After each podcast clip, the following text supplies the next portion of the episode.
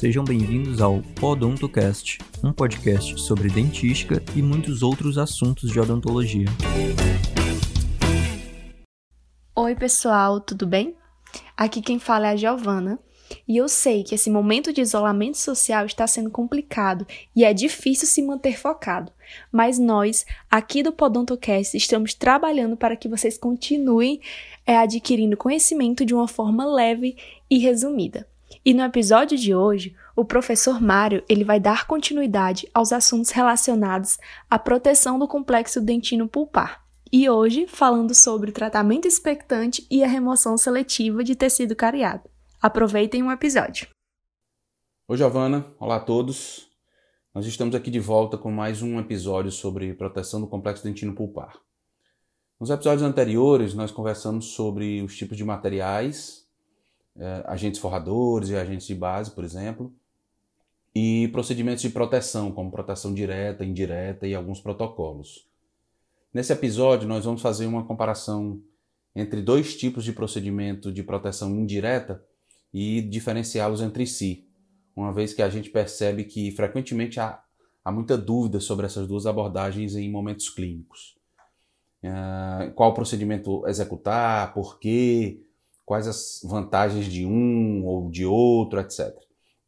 Então, uh, e nós até já fizemos uma breve diferenciação entre esses dois procedimentos no episódio 22, mas agora nós vamos dar informações mais objetivas e mais detalhadas sobre tratamento expectante e remoção seletiva ou remoção parcial de cárie, né, que são dois dos procedimentos executados em cavidades profundas de cárie. Bom, objetivamente, o tratamento expectante é uma técnica realizada em pelo menos dois momentos clínicos e que tem como finalidade principal remover parte da dentina infectada né, em um primeiro momento.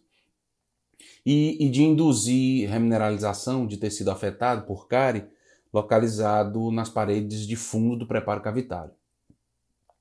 Com isso, uh, o tratamento expectante visa reduzir a velocidade ou a progressão uh, de cárie, né, ou estacionar a evolução da cárie nas cavidades, bloqueando a nutrição bacteriana através do selamento das restaurações, o que inviabiliza essas bactérias deixadas nos preparos cavitários. Então, simplificadamente, como é é que se realiza esse tratamento expectante? Bom, se vocês forem estudar esse assunto por artigos em inglês, vocês irão encontrar o termo stepwise, que, que quer dizer passo a passo em português, o que coincide com o que eu disse anteriormente, que esse procedimento é realizado em mais de um momento clínico ou em mais de uma consulta. Então, a sequência clínica resumida desse procedimento é: 1. Um, primeiro, a remoção da dentina infectada nas paredes circundantes dos preparos com tecido cariado abundante. É, e, e, para a execução desse passo clínico, utilizam-se colheres de dentina, de tamanho que seja um tamanho compatível com as dimensões do preparo cavitário. 2. É, um segundo momento, a, a, lavagem da cavidade com solução antimicrobiana de, de gluconato de clorexidina e secagem com algodão esterilizado. 3 a colocação de material à base de hidróxido de cálcio sobre a dentina cariada mais profunda, com o objetivo de induzir remineralização desse tecido e da dentina subjacente, né? além de diminuir o risco de exposição pulpar durante a remoção do tecido cariado é, em regiões mais próximas à polpa, principalmente em pacientes jovens, onde o volume da câmara pulpar é maior e a capacidade regenerativa ou capacidade de remineralização da dentina é maior. Apesar de, de que esse detalhe da idade do paciente é, é um detalhe que tem menos relevância clínica aqui nas técnicas indiretas do que tem nas, nos procedimentos que envolvem técnicas de proteção direta. Então, aqui na UFC, nesta fase, nós utilizamos pasta de hidróxido de cálcio, por sua maior capacidade de difusão através do tecido a ser mineralizado, mas dependendo do caso clínico, nós podemos usar cimento de hidróxido de cálcio, que é inclusive mais comumente utilizado na literatura que recomenda esse tipo de procedimento. Uh, o quarto passo clínico é a restauração provisória em o número de vidro. E o quinto passo será a reabertura da cavidade para a remoção total da dentina cariada, ou pelo menos do que for possível remover e ainda permanecer amolecida. Então, esse procedimento é executado após um período que pode variar entre 60 a 90 dias e que pode chegar até seis meses ou um ano, dependendo da abordagem clínica inicial e das especificidades de cada caso clínico. O tratamento expectante apresenta como vantagens principais a redução do risco de exposição pulpar e a diminuição da progressão da cárie. A principal desvantagem atribuída a essa conduta se refere a fatores relacionados com a necessidade de reabertura da cavidade em uma segunda sessão clínica. Então, uma possível contaminação ou nova agressão à polpa, se a manipulação da dentina for feita sem muito cuidado, é, é, constitui aí uma desvantagem. É, uma possível dificuldade de retorno do paciente, principalmente se esse procedimento for realizado em um ambiente de clínica, de curso de odontologia ou em um serviço público, também pode se constituir um problema. Uh, uma possível fratura do remanescente dental ou perda ou fratura da restauração provisória durante o período de espera devido à resistência inferior característica dos materiais restauradores provisórios, também pode ser um ponto fraco aí dessa técnica. Ou ainda se, se o ambiente de consultório ou clínica privada, uh, se esse procedimento for realizado em ambiente de consultório ou clínica privada, uh, uma segunda consulta gerará custos adicionais ao profissional e ao paciente. Então, portanto, eh, todos esses detalhes e essas características é, podem ser consideradas é, desvantagens dessa técnica, né, do tratamento expectante. Já a remoção parcial ou remoção seletiva de cárie se caracteriza por ser um procedimento semelhante ao tratamento expectante, mas que é realizado em sessão clínica única. Então, os procedimentos são muito semelhantes e seguem a sequência de um, muito parecido com o tratamento expectante. Um, a remoção da dentina infectada nas paredes circundantes dos preparos, né, com tecido cariado abundante, com colheres de dentina, o que é muito semelhante ao tratamento expectante. 2.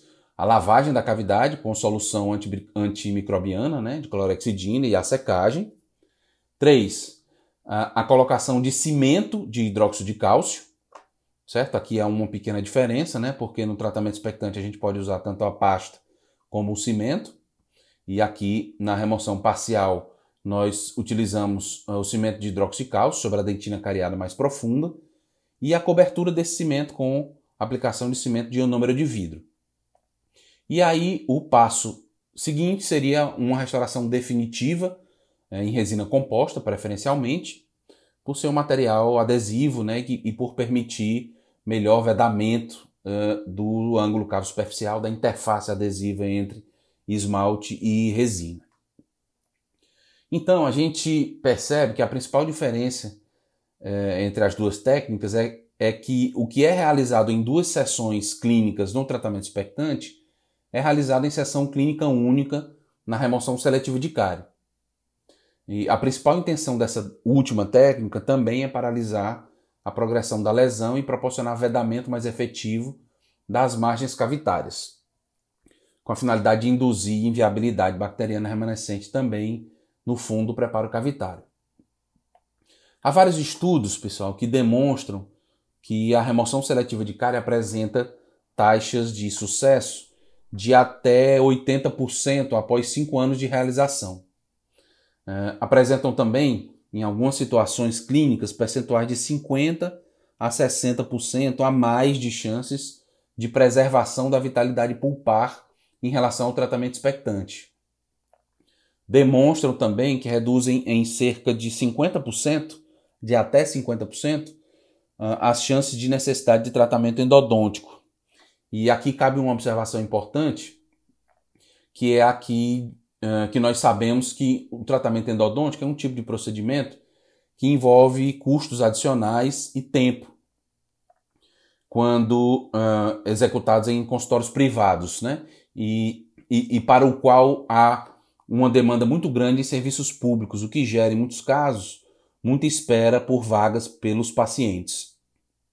Então, uh, essas duas abordagens, pessoal, como eu falei no início, são recomendadas para abordagens em cavidades profundas, principalmente em dentes posteriores, com preparos cavitários, uh, de preferência do tipo classe 1, por, por esses tipos de preparos cavitários favorecerem a retenção das restaurações e terem esmalte dental disponível em todo o ângulo cavo superficial da cavidade, o que ajuda a promover boa adesividade entre os materiais restauradores provisórios ou permanentes, né? ou pelo menos mais longevos. A gente percebe, é, entretanto, é, ainda hoje, é, alguma resistência por parte de alguns profissionais em deixar cárie na, no fundo das cavidades. Né? Hum, há uns anos atrás, essa decisão de deixar cárie no fundo das cavidades, com a intenção de reduzir riscos de exposição pulpar era visto com muitas restrições. Isso pegava mal até, né? As pessoas não, não consideravam essa alternativa. Então, era motivo de críticas constantes entre os profissionais. É, mas hoje em dia, nós temos bons resultados com embasamento científico que favorece a indicação dessas condutas. Além disso, a remoção total de cáries sempre, sempre tem uh, prognóstico desfavorável por apresentar maior risco de exposição pulpar, uh, sobretudo em lesões muito profundas. Uh, algumas pesquisas relatam que a taxa de sucesso de capeamento pulpar direto, que é aquela técnica onde nós removemos todo, toda a dentina cariada, né, todo o tecido cariado, é, é de aproximadamente 30% após um ano, é, e as taxas de sucesso do tratamento expectante, por exemplo, chegam a até 90% após um ano de execução, o que nos sugere que é melhor remover menos cárie do que tentar remover totalmente dentina infectada e afetada e correr um risco desnecessário de exposição pulpar acidental. Ok? Bom, pessoal, então eu vou ficando por aqui. Espero que, que nesse resumo tenha ficado claro quais são as principais diferenças entre as duas modalidades de abordagens de cavidades de cárie profundas e que isso ajude na compreensão do assunto proteção do complexo dentino pulpar durante os estudos de vocês. Esse assunto poderá ser abordado novamente nos próximos episódios, que terão um novo formato que serão chamados a partir de agora de grupos de estudos, é, e que a nossa equipe irá gravar para vocês uh, muito em breve, ok? Então, bons estudos para vocês e um abraço. E é isso, pessoal. Espero que vocês tenham aproveitado o episódio. E lembrem-se, fiquem em casa, vamos aguentar só mais um pouquinho que dias melhores estão por vir. Beijo e até o próximo episódio.